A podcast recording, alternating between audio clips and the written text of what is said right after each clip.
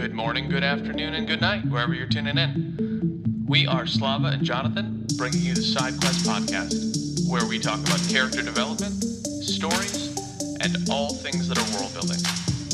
And we occasionally take side quests, because, frankly, that's how conversations work.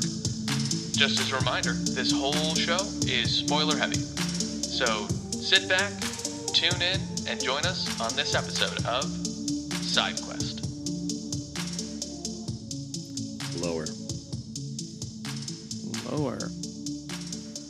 You want me to get low, low, low? Yes. The boots to the floor. Hmm. Or the fur on the floor? The boots with the fur? Yes, the boots. It's the boots fur. with the fur Yep, because it's there it is. 2023, and when you make a hit song, it sticks with you, just like whatever's on that floor. Oof. Sticky. Yep. You ever been into a nightclub that hasn't been cleaned? No. Maybe. I have. It's gross. It's gross. I can imagine. Yeah. Well, it's that time again. Your weekly side quest is here. Slava, what are we talking about today? Well, we're back on in. We're back in Camorra. And we are in a dilapidated building with Locke waking up from a. Well, I don't know what you would call it. He fainted from sheer exhaustion. I guess that's what you would call it. That's where we are. That's where we're starting off this week.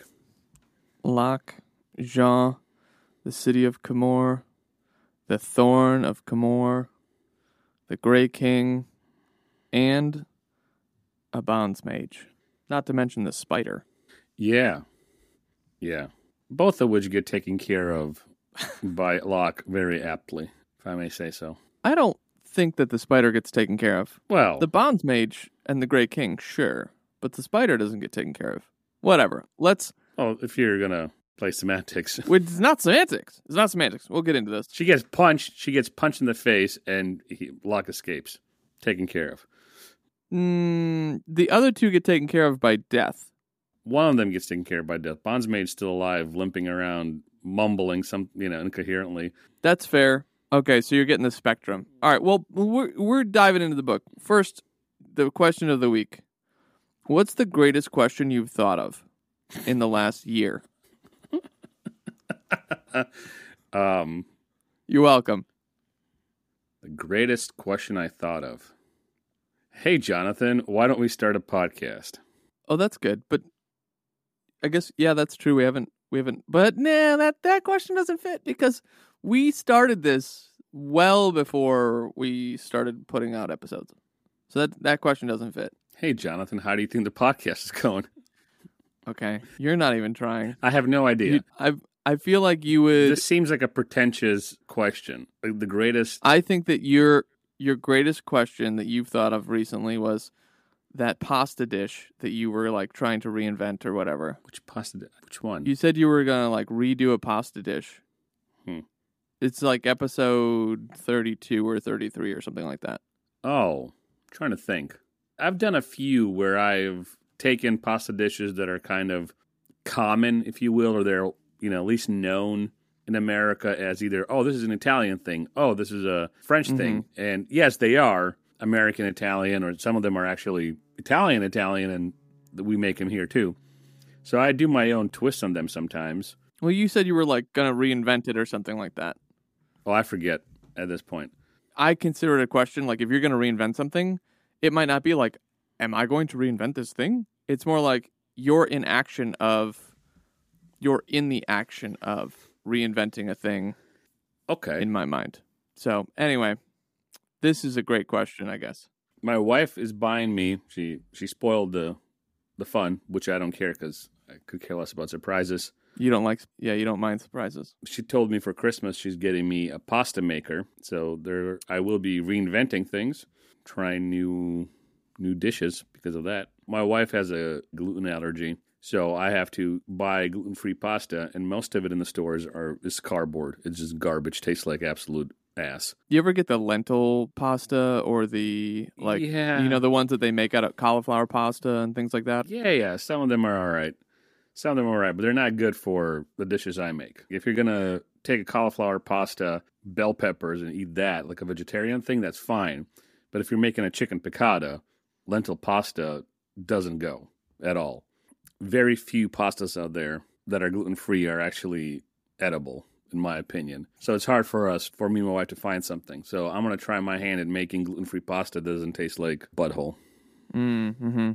Like gator tail. Or gator tail, yeah. Which actually tastes pretty good if you make it right. But you wouldn't know I wouldn't know, and I and I will never find out either. because you and the gators don't get along. It's not koshy. It is not.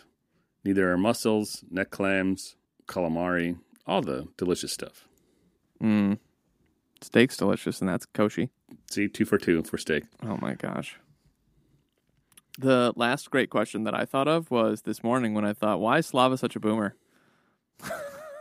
Because I watch TikTok in the browser, because I don't have it downloaded, and that's the only way I can do it when my Zoomer friends send me TikToks. Uh, well, I'm not your Zoomer that- friend. I'm I suppose that's fair. That makes me a boomer. I suppose I could just download the app because I have an account. I know. Because and when I updated When- my phone, I just never downloaded the. Whenever whenever you get on again, you'll just see thousands of posts from me. But anyway, I think this was a great question of the week. It clearly kept everyone entertained. Clearly, and we haven't asked a question in a week in like four episodes. It's kind of been a free for all. Locke would approve, and I know that that's a dangerous thing to say, but Locke would approve of our Mm. episodes being Mhm. a free for all. Spencer on uh, Black Flame at the end, if you guys listened to the dating section, and I was like, it's like they've never asked a goddamn question before. They've never had a conversation with a human. What is that about? You have. I know you have because you're still here. You've made it this far. If you make it through an hour of Black Flame, you will hear me say, Plus dating Then- culture. yeah, yeah. You might hear me say, unless I edited this portion out because we had to cut it down because it was an acid trip of an episode. I don't like this kind of nonsense. I think I see the value of it because people find it kitschy and they find it kind of cute. And oh, look, it's you know you have to think quick on your feet. So I'll participate in it, but coming up with these questions, I, I rather shit in my hand and clap. Well, when we start doing video, you can do that as the opener. Yes, and then well, I have to do it on a different platform. You heard it here, episode 58. Slava has agreed to do the disgusting on the video. Thankfully, we're not in the same house, so I'm not going to have to clean it up. This is how you have conversations, though. This is you ask people questions. You make friends at work. Okay. You make friends in the store. Like you ask I have questions. never- I have never come up to anybody in the store and said, "Hey, what is the greatest question you ever thought of this year?" Or "What'd you learn this week?" What was your emotional high? I've never asked a cashier what was her emotional high that week. Yeah, you just go, "How you doing?" Yeah, yeah. Hey, how are you? What's new? I don't know. Like if I know her because I'm a regular, I might talk about Right. stuff that we've established. Exactly, but how do you establish that stuff? Not by asking them what what their greatest question is of the week. Oh my! I mean, I know questions. then you need to start asking me questions if it's so it's if it's like pulling teeth from my little baby boomer over there then you know you can ask the questions That's the whole point. I hate these questions. but people want to get to know us Don't let the kids see us fight. Let's let's not do this. are your dogs by I'm talking about our audience. oh well th- they want to see mom and dad fight dad over here is complaining to mom that she doesn't know how to ask a friggin' question In no world am I the mom in this situation. what's wrong with being a mom slava Absolutely nothing. I think you're a beautiful mom. i'm not the mom All right, so this is a whole different kind of marriage then. this is ancient greece Again, if this is ancient Greece, I'm, I'm still the older, wiser Grecian. For those who don't know, ancient Greece had tendencies of having younger men and older men become lovers. in relationship to pass on their knowledge among other activities. I'll just gonna leave it there. You can look it up, it's real. All right, you salty adventurers. Now that you know a bunch of nonsense and you saw us fight, make sure that you never miss a podcast by smashing that subscribe button, or you'll miss out on all of this type of treasure on SideQuest. Spoiler alert: we make up next week. Nope. Typical, typical woman. Oh my god. Give us the plot of Act Four. Just do it. All right, plot point for Act Four. Locke wakes up in an abandoned villa. Jean is with him, so is a unregistered doctor named Abelius who's working on getting Locke feeling better. There's a ship that just came into port called the Satisfaction. Supposedly it's a plague ship, but we find out it's not, and it's Raza's way of stealing money. He's giving them provisions, so called, but nope, he's uh, robbing everybody blind. Locke visits the Salvaras after a bit of a misadventure trying to get fancy clothes to look the part of Fehrwight again. He gets tracked by the spider. He gets stabbed in the neck by the spider with some kind of poison. And she addresses him as the thorn. He's supposed to tell her all his secrets in exchange for the antidote. Instead, he does what he's supposed to do. He punches the spider right in the face, takes the antidote, climbs out of a window, and scaling a wall, jumps on an elevator and escapes. As this is going on, Jean returns to the docks where he discovers that something shady's going on with the Satisfaction and discovers three dead bodies. He's interrupted in his little uh, escapades there by the Berangias sisters, who now he knows are Capa Raza's younger sisters. And he knows this because he has cut off appendages and tongues off a bonds mage who told them this before the tongue was taken out. So he kills the Berangias sisters.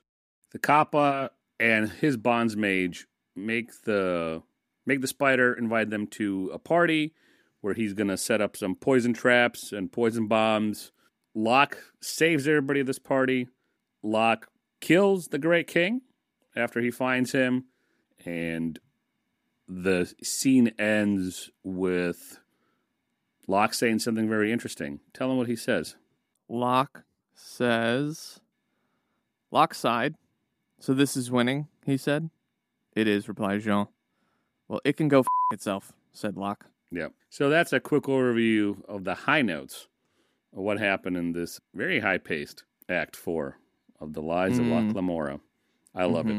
Each scene that I described, I picked them because they're the ones that stood out to me. Right. There's a lot of other stuff that happens. Sure, of course. But Locke punching the old woman in the face, grabbing the antidote, and scaling the side of a building to get away, that's good action. Mm-hmm.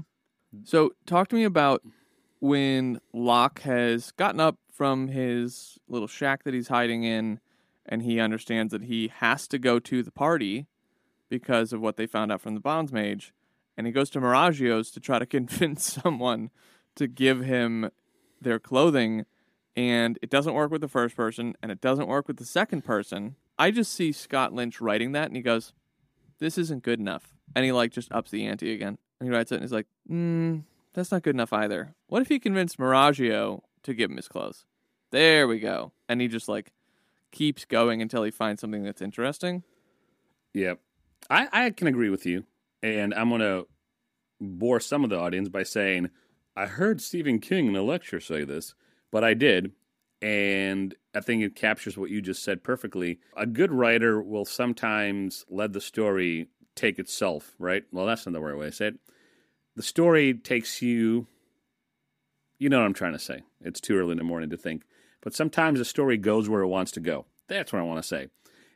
How is Locke going to get clothes? Well, he's going to trick somebody. Okay, so he's going to find some stupid low level employee and trick him, obviously. Great, let's go.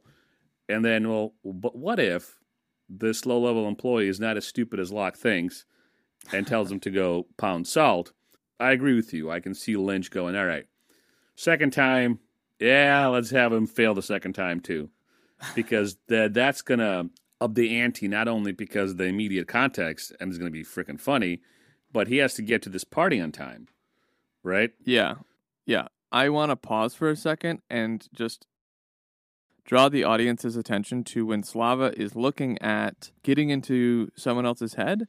He somehow finds the ability to ask questions, good questions, even so. And um, just wanted to put that out there. Just wanted to draw everyone's attention to it that Slava actually does has the capability of asking questions. So just wanted to draw our attention to that. Okay, back to point the of order, sir. Sir, point of order. Yeah. I'd like to say, of course, Slava asks good questions. He just hate ice. He just mm, he just hates icebreaker questions. That is all. Please continue, sir. I I, I, re- I relinquish my time. Uh, you say that, but we literally had three years of a pandemic where people were starved for their uh, acquaintance relationships, which Mhm. we as humans actually need. And so everyone who's like, I hate small talk, like actually you you you not physically, you socially need that. Sure. So- small talk. I'm fine with small talk. I make small talk with people standing in, in the lunch uh, line at work because we have a big old cafeteria.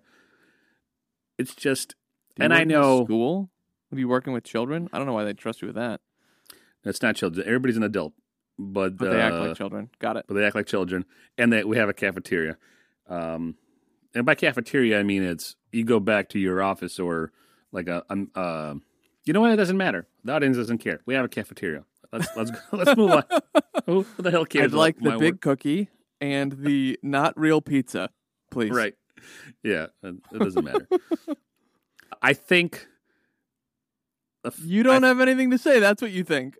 I, that's, that's that's correct. That's And if you do have something to think, you're going to come up with a question, and you're going to prove my point. So I would just, I would just bow out of this one. Just tip your queen or your king, whatever. Uh, it's like a chess, like chess. I haven't played chess in a while, apparently. Just tip your king and call it good. Let's get back to the story. couldn't have said it better myself.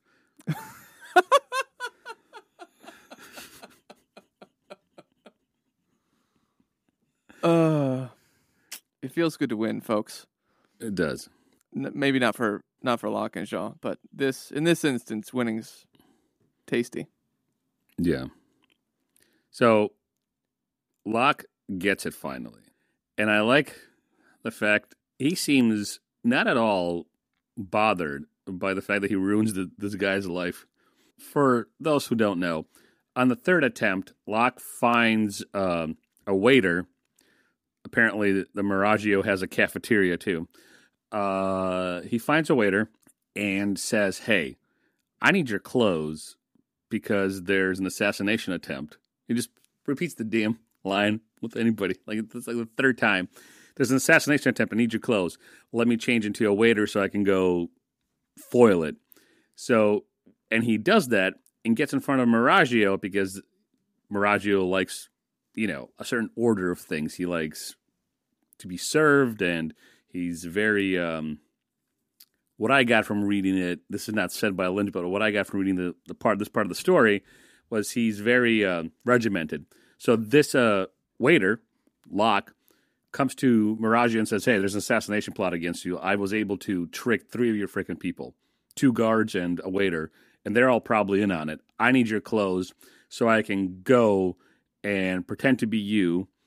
And when they try to kill you, which will be me, we'll know who it is." And Meraggio's like, okay, that makes sense. I mean, it takes him a little bit to get convinced, but he's like, okay, bit. Yeah. but all right, that makes sense. And so they change clothes, and Locke then tells this guy, like, hey, sorry, not sorry. I kind of screwed up your life. Here's a couple of crowns. I suggest you go to a different town and just change your name and never come back. like, peace, deuces. And the guy's like, what? What the hell's going on? And he has to play along as Locke is dragging him out, and he's screaming, oh, don't kill me. Oh, I'm so sorry. But if you think about it, what the did this waiter do to anybody? Like Locke just totally screws this guy's life up, and it's like, bye. Here's a hundred bucks, right? Whatever. A couple crowns is probably you know maybe five thousand bucks. It doesn't matter. Here's some money. Take a bus to the next town over and never ever come back. How is this guy going to find work? Like what? He's got no references now. Yeah. So anyway, good on Locke. He he's got his clothes. Plan can continue. Yes, and he finds his way over to Raven's. What is it? Raven's. uh Peach. Raven's Reach. Yes. I said Ra- peach. I didn't mean that. Raven's Reach. Yes. Raven's Mhm. peach. Wow, Who's Raven? you you you made this super weird. This is on you. Okay, so Locke goes over to Raven's Reach and you know thinks he's gonna schmooze with the Salvaras and whatever, and they pull the old switcheroo on him. Gets stabbed, and then this is another one that it's like, okay, Lynch doesn't pull any punches, literally. No, he doesn't. And I text you about this. I am glad that he wrote Locke consistent because it would be Locke who would punch an old woman in the face to get an antidote. And quite honestly, in the real world, anybody worth his salt would also punch a, a young woman, an old woman, a young man, a, a hippopotamus, whatever is in front of you. You would punch it. I would it. not punch a hippopotamus. Uh, you know what I mean. You would.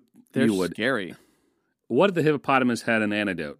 Where would it be hiding an antidote? It doesn't matter. like I'm just. he punches the old uh, spider right in the face, takes the antidote, and climbs out of the, the window. And when he meets up with her again, she does punch him back, but she doesn't seem like she's. I don't think she's got too strong upset. arms. No, she doesn't. That's why her um nephew, uh, who's the in charge of the guard, the punches him for her too to make up for her lack of strength. but when she punches him, she's like, "Yeah." I'm paraphrasing in the audience for those who have uh, read it. She punches him in the face and goes, "Now, okay, now, now we're even." Kind of. Uh, so I like that part of the world where Lynch didn't pull in any Punches. uh, didn't pull any punches, but um, what am I saying? Didn't pull in any maybe over our sensibilities into the world. Where yes, Locke is a thief. Yes, he's a gentleman. Yes, he's a gentleman bastard. But he's like, I got to survive, and if I need to punch this old woman in the face, I'm going to punch this old woman in the face. right. Now you I've can you can disagree with that.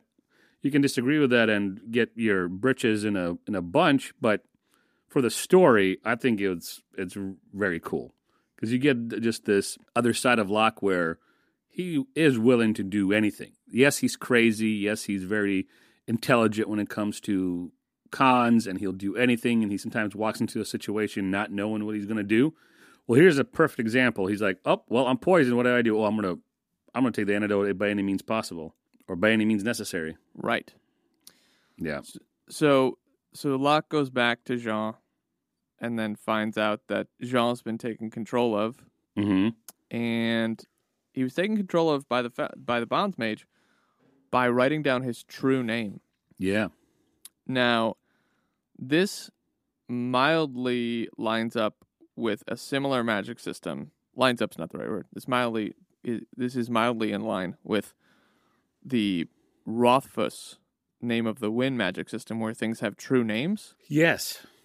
And Yeah. both of this both this book and Name of the Winds books have a magic system that stems actually from Ursula K. Le Guin, who wrote the Earthsea series, which I would like us to read at some point, but it is very slow. You can feel the pacing because it's it's slow. But her whole system is about having true names for things.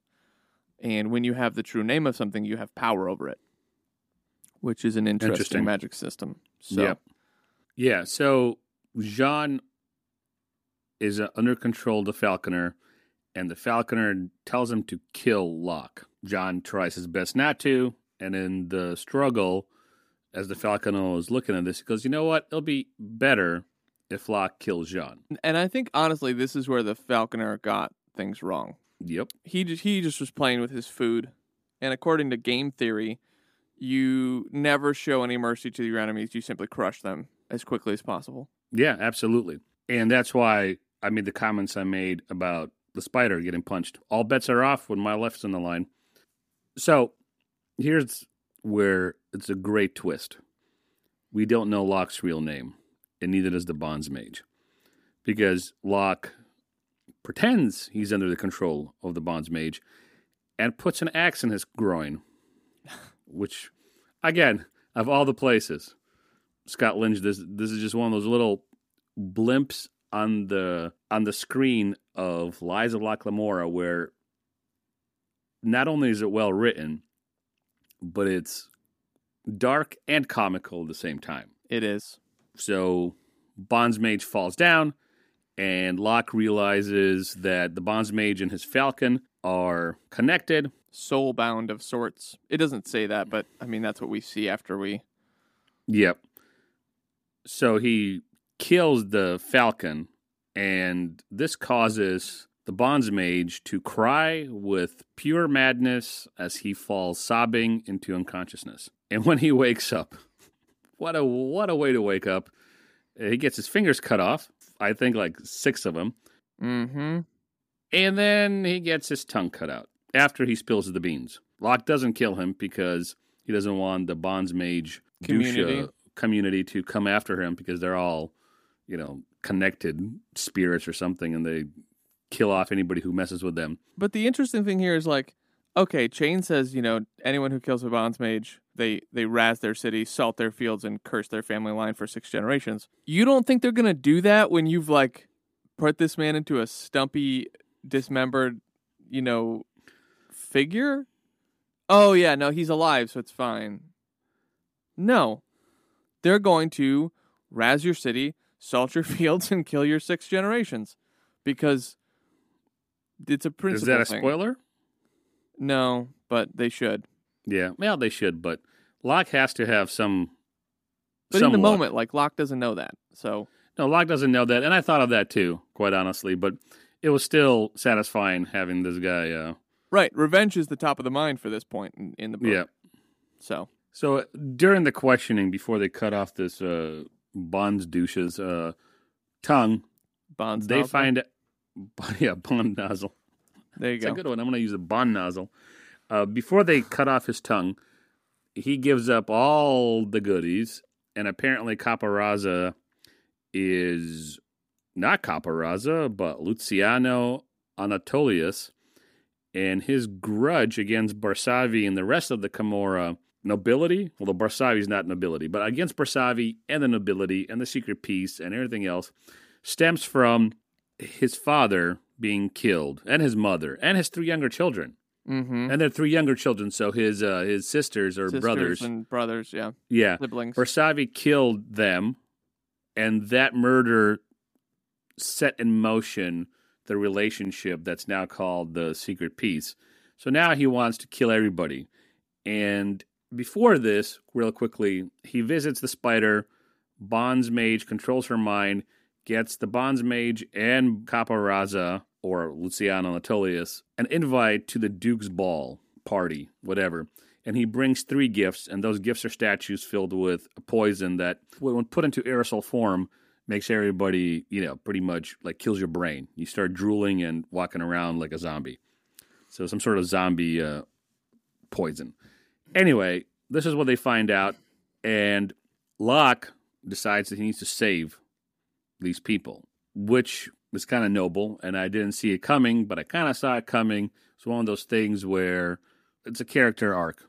He's growing and even at great risk to himself he knows that he has to save the people from Capa Raza's wrath. So he goes back to the party and gets in front of the spider again after being beaten up and not believed. And he explains to them, here's what's going on. And the interesting twist, I sort of kind of found this very convenient, but I'll forgive Lynch because the rest of the book was fantastic.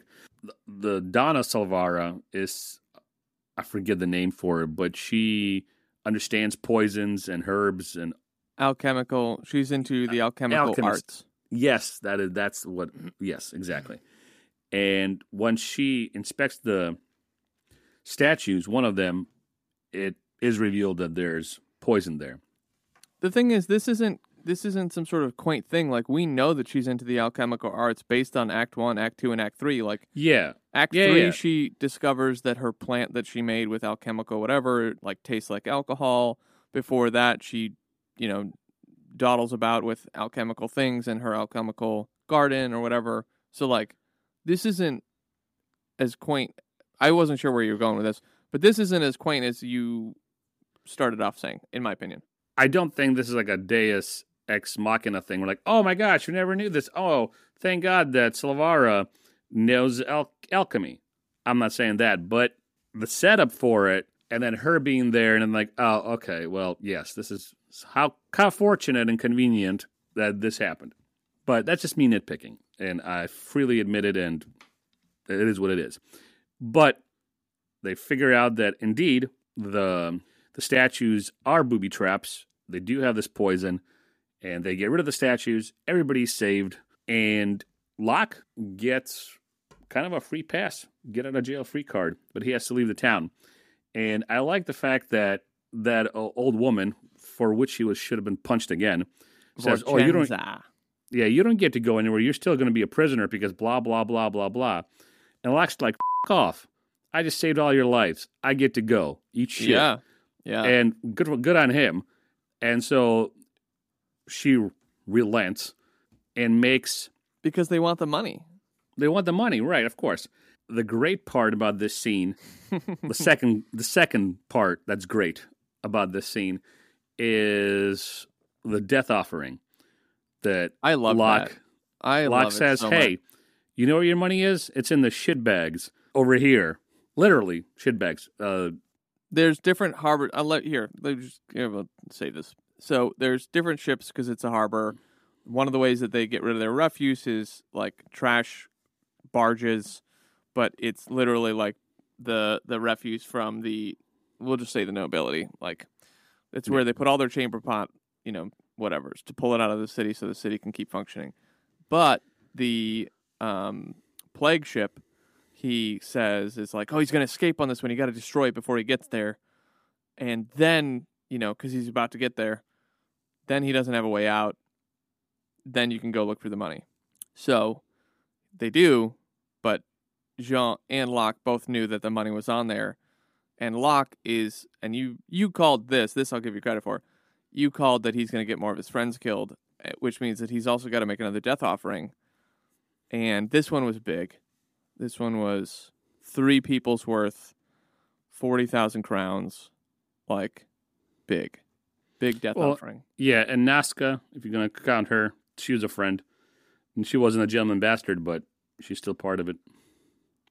You know, I don't know if you count her because we only see him paying. Well, okay, yeah, I think you can counter. I, I because when he gets picked up by chains at the beginning of the book, he has to do death offerings for all the kids, even though they weren't part of his gentleman bastards. So, Yeah. but they were part of the like the under the underworld. Yeah, and I think he says as much too. She, he names her in the the list of people that he's seeking revenge for Mm-hmm. because they're Okay. you know they became buds afterwards. They weren't like lovers or They were friends beforehand too, or Yeah. they wouldn't have been so polite. Yes. So he does that and moves on to get revenge from the uh, Grey King. One of the parts of the deal that Locke gets to go free is he also gets to chase the Grey King. And if he gets to him first, so be it. If the nobility gets to him first, also so be it. But he does. And after a pretty uh, intense fight, he ends up getting the best of the Grey King, and he does it the same way he got the best of the quarter quarter douches, whatever their name was, that were harassing them. Bonds nozzles. Oh, Bonds nozzles, yeah, the quarter quarter nozzles, and he says the same thing at this point. He goes, "I have to hold you here long enough for Jean to arrive. I don't have to beat you." And he tricks the Grey King into thinking Jean's around the corner, and at that point he stabs him, and then and then stabs him again and again until he kills him. And Jean does arrive, but arrives late. So he doesn't get to save Locke. Locke has to win himself, beat the enemy himself, and he does. So that's where that quote comes in. After he kills the Grey King, he has his revenge, and he wins. But I don't think he really feels like he won because friends are still dead, money's still gone, and he's bleeding out. Yeah, everything that they built has been spent or Or you know, lost. or lost. Yeah. Yep. So great book, great ending. Loved it. I knew you would. I knew it. I'm not much for I told you so's, but I Well, told you th- so. you, you can have all of the uh, told you so's for this one because you deserve it. This was a this is a good find and a good suggestion. Thank you. Thank you. Thank you. Oh, yeah, what a journey. And we've said this a couple times now, but Lynch really does an excellent job at upping the ante each time. Yeah, and it makes the book engaging. Like you think that you're, oh man, okay, now he's just got to solve the one problem from Act Two, and then Act Three happens, and you're like, oh, okay, uh, okay, so he's got to, okay, so he's got to solve the problem with Act Two, but now he doesn't have his crew, okay, and and then Act Four, and he's like, oh, oh, okay, well, how is he going to solve the problem from Act Two in Act Four? And now he's like wounded and whatever. And he and Jean just commit to like, we're going to win this one, whatever it takes. It's so good. It is good. And the antis, you're right, they are written well. They're they seem this is such an overused word, but they seem organic. And by that I mean it doesn't seem forced. It doesn't seem gratuitous, right? Like the violence or the the building of tension doesn't seem like, okay, well what else could happen? Even if you're saying that, you're saying that out of surprise or out of uh, a love for the story, not because like, oh my gosh, eh, anything else? Like how how how can you make this character suffer? Because some stories, after a while, you're like, all right, you're just a masochist. You're not our author. You're a masochist, and you want to destroy. You just want to you want to put on paper the destruction of a human being, and fine, like it's a fictional story. Authors can do what they want, and people can like it or dislike it. Welcome to pluralistic society. But for me, like I like that the antis seemed natural in the world and for the characters. Uh, this is an in-world uh, critique where in-world the shit that happened to Locke, uh, the good, the bad, and the ugly seemed natural, like that they're supposed to happen, or it didn't seem out of out of place that they happened. Exactly. So I've got some questions here for you because I think that this will be fun. Let's do, Do it. you think that with uh so one of the things that happens guys is Danja Danya Vorchenza, the spider, appoints the Salvaras as the new spider. Okay? So instead of there being like one spider, now there's two spiders, but no one's gonna know that because it's secret. Do you think they'll try and come after Jean and Locke because of the okay. Well, you don't let me finish the question. Because of all the things they did. Yes. Especially after Donna Vincenza goes to sleep with her fathers or mothers. Yes, they are. I think. I mean, I only got to chapter one in the second book because I got distracted by, uh, by things. But yeah, I think so. Mm-hmm. But what do you think about what's going to happen to the Bondsmage? You, you brought him up a little bit ago and said their his douche buddies are going to try to exact revenge, and you kind of know this. So This is not a good question for me because I've read all three books. well, Which Locke lives at the end of the third one, so I, I'm assuming whatever happens Does he? happens. Does he though? He doesn't. You're telling me Locke is dead by book three. I don't know. I don't believe you. Um, Well, this is fun. This is a good time. So, what do you think is going to happen to the Bondsmage? Because the guys find him, and then you remember the, the scene. There's like two guards, like two nobodies, find this body, and it's got a, a note on it. It's like, ship it back to Karthain. Was it Karthain? I think it was whatever. Karthain. But yes, Yeah. another great scene. It's so You're like- freaking Locke. You're like, oh boy, this is not going to go well. Yeah. I think you want me to just to guess? I'm just gonna Yes. guess. Always. I think this is what's going to happen. The Bondsmage is going to get shipped to the douche castle. while the, the rest of the douche nozzles are maging Bonds around. nozzles. Bonds nozzles are maging around, and they're going to try to come after Jean and Locke. But I think that Jean and Locke, or maybe just Locke, will best them. How that's going to happen, I don't know. If I'm going to purely guess, just pull something out of my butt right now, is they're going to convince the other Bondsmages that this Bondsmage acted against the better wishes of the Bondsmages as a whole. Mm-hmm. And then the Bondsmages are going to be like, hey, douchebag, you did what to who? When? What were you doing in Camorr? And that's how Jean and Locke get away, maybe a little scathed, but get away from any retribution that the Bondsmages might have in store for them. Pure Okay. speculation. Didn't read Okay. ahead. If I mm-hmm. guessed it, yay for me. If I'm totally off, I'll find out. Here's here's your little wet whistle for this. We will at some point meet the Falconer's mother, who's also a bondsmage, and we also run into Sabetha at some point. Oh, well, great. All the drama. All the drama. Do they kill Sabetha to get back at? They kill Sabetha, don't they? Locke finally meets her, and the bondsmage like sets her on fire or something, or makes her bowels fall out. Hmm. Awesome. Where do you think Locke and Jean will go next? They will go to the city just north uh, northwest.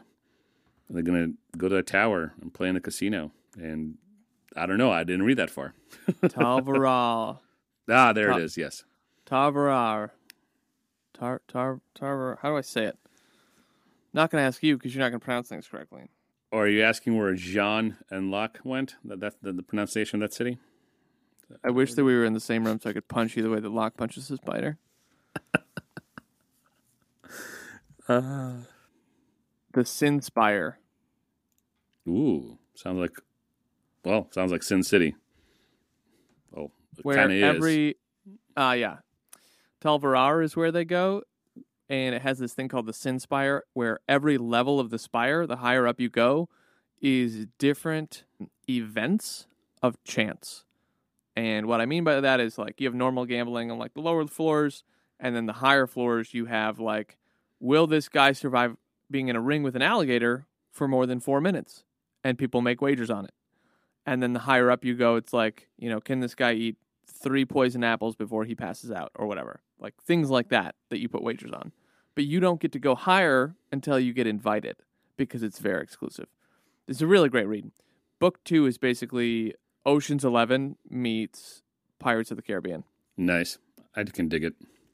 so it's definitely worth a read Tal Verrar Why don't you wet my whistle a little bit more? I want I want my my whistle wetted. Are there any threads in this book, like the book that we just read, that I'll find in book two and three? Like like re- repeating themes. For example, I don't have to beat you. I just have to wait for Jean, type of deal, or the two book ends where Locke kills his best friends by his hubris uh, in the beginning and the end of the book. Anything like that repeats? Uh, the Jean thing doesn't, from what I can remember. I don't remember that happening, but I but after reading book one here again, I kind of wish it did at some point. Like, let us forget about it and then bring it back. You know what I mean? Like, I would love if it was in book four, because that'd be that'd be fun. Well, when book four comes out, we'll find out if it comes out. Yeah, the Thorn of Emberlain. And then for your other question, mm, I don't think so. Again, I have I it's been about a year and a half since I've read these books. For the I think that was my second time or third time. So it's been a minute, but I don't call them getting another crew. So it's just him and Jean. Yeah, at some point they they start trying to rebuild the crew. Is that where Sabetha comes in? No, no, no, no. That's that's a whole different plot thread, and it's Right. beautiful and wonderful. And how does she die? Remind me how she dies. You're not gonna. You're not gonna. Okay, whatever. Do you think that they can go back to Camorr? I think they probably do. There'll probably be a thing that happens where, like, oh yeah, I forgot that we have a thousand crowns in a in a bag behind a dumpster, you know, on the south side of something. No, I don't think. I I don't remember them going back in any of the other books. Oh, okay, so they don't. I don't. I don't remember them doing that. No, I think their their adventures take them far elsewhere. Um, Okay. I wouldn't be surprised if they go back at a later book. However, it won't be book four because book four is called the Thorn of Emberlain, which is a different city. So you can make broad assumptions that they're not going to Camorr when they're in Emberlain because they use the Emberlain shtick in Camorr, so they might use the Camorr shtick in Emberlain. Yeah, I'm Lukas sense. Fehrwight from Emberlain. Unless Locke is dead and then Jean becomes a thorn of Emberlain. Maybe Jean's the son Si- of a merchant. He's not going to do. He can't do that. And Chains tells us this. Oh, so they Locke's alive. They can't. Uh, they can't do each other's jobs, right? Like they have. No, that's right. I'm I'm just playing backup. I'm just messing with you. Dude. I, I, Mm-hmm. Mm-hmm. Mm-hmm. Mm-hmm. Anyway, if you were going to be a Daniel Vorchenza, Why would you and slap Meraggio? I don't have a good question here. I've used all my questions. I have a good question. Donna Vorchenza does appoint the Salvaras. Why do you think she chose him? I mean, she says to some degree why she chose him in the book, but why do you think there's anything behind the reason? Things in between the lines. I don't think that we get enough time with Danya Vorchenza and the Salvaras because she really comes into play like end of Act three, and it's because Danya Salvara comes to her and she goes, "I know that every time people talk to you, that somehow the spider of Camorr gets the information, so I need help. Here's what's going on." I think that she explains it pretty well in her explanation, where she's like, "People assume that the spider is one. I think it'll be better if there's two, and this is not a gift. This is a punishment. I don't know why you're punishing people who just got stolen from, but all right, sounds good." Yeah. So, well, if I may make wild assumptions, which I am known to do and Prone to prompted do. by you, Yes. prone and Yeah. prompted, prone and prompted to do. New is- side quest or new podcast. What? Just I need whiskey. Prone and prompted? Yes, that'd be a great. We could change the name to this. Prone and prompted. Prompted. God, son of a gun. Okay. So I think not only the reasons that were outlined in the book, but also what you just said, kind of, which is just a repeat of the book. But the Salvaras know who she is. They know the game. I think they've proven, proven themselves apt players of the game because of the, the, the setup of Locke, how he was set up. So Vorchenza's probably, eh, they can do this. And also, why not? She's old and waiting to die, right? Like That too. Well, that, that's what she says in the book. That's what she says in the book. I think that's it. That was just a little thing that popped into my head as you uh, as you mentioned uh, whatever you mentioned that started this part of the conversation. Do you think anybody in the in the book besides Jean and Locke are going to be seen in in the further books besides Sabetha, who I mentioned? Salvaras probably. Hmm, all right. Yep. Maybe the what's her face? His oh, I forget his name, but he's the in charge of the spiders' uh, men, the Duke's men. Oh yeah, whatever his name is. Right, right, right, right, right. Yep. Probably yeah, see could him. be. Stephen or Philip. I forget his name. I think we should call him Steven, that jackwagon of a guy. Yep. yep. Yep. Oh man. All right. Well, that is The Lies of Locke Lamora, book 1. We are looking forward to book 2 because Slava couldn't put it down. Literally, he finishes the same day and he goes, "I started book 2." And I was like, "Hold the phone. You can't just start book. We didn't even finish recording book 1 and like anyway. So Slava's in on book 2 it's not like maybe we'll read it. No, he's he's already committed to it because Yeah. of his Well, I, actions. I bought the the series. so you'll see these in the future, and Yep. that'll be fun. We're committed. I'm committed to this. That's Even true. if we don't, uh, we will. Audience, you will see this in the future. But Even if I don't, I'm the one who told you about the series. I think it's a great series. yes, it is a great series. What I'm saying is, even if the audience don't get to live this with me, I will be reading them for my own benefit Are you gonna murder the audience? if I have to. I mean, whatever. I wouldn't go on record to say that. Anyway, next episode we'll read The Hobbit. yes, which has less. well, no, no, no, no. Sorry. Next episode we're having a guest on. Yes, we are. we're having a guest on for the Lies of Locke Lamora. I did ask Spencer to come back. So first, we're talking the Lies of Locke Lamora with Spencer, great is his name, Spencertum, which I deemed that's his new nickname. And then we're going to read The Hobbit. And we're going to have a new guest on for The Hobbit, which I'm excited about. Me too. Love getting new guests on. It's always fun.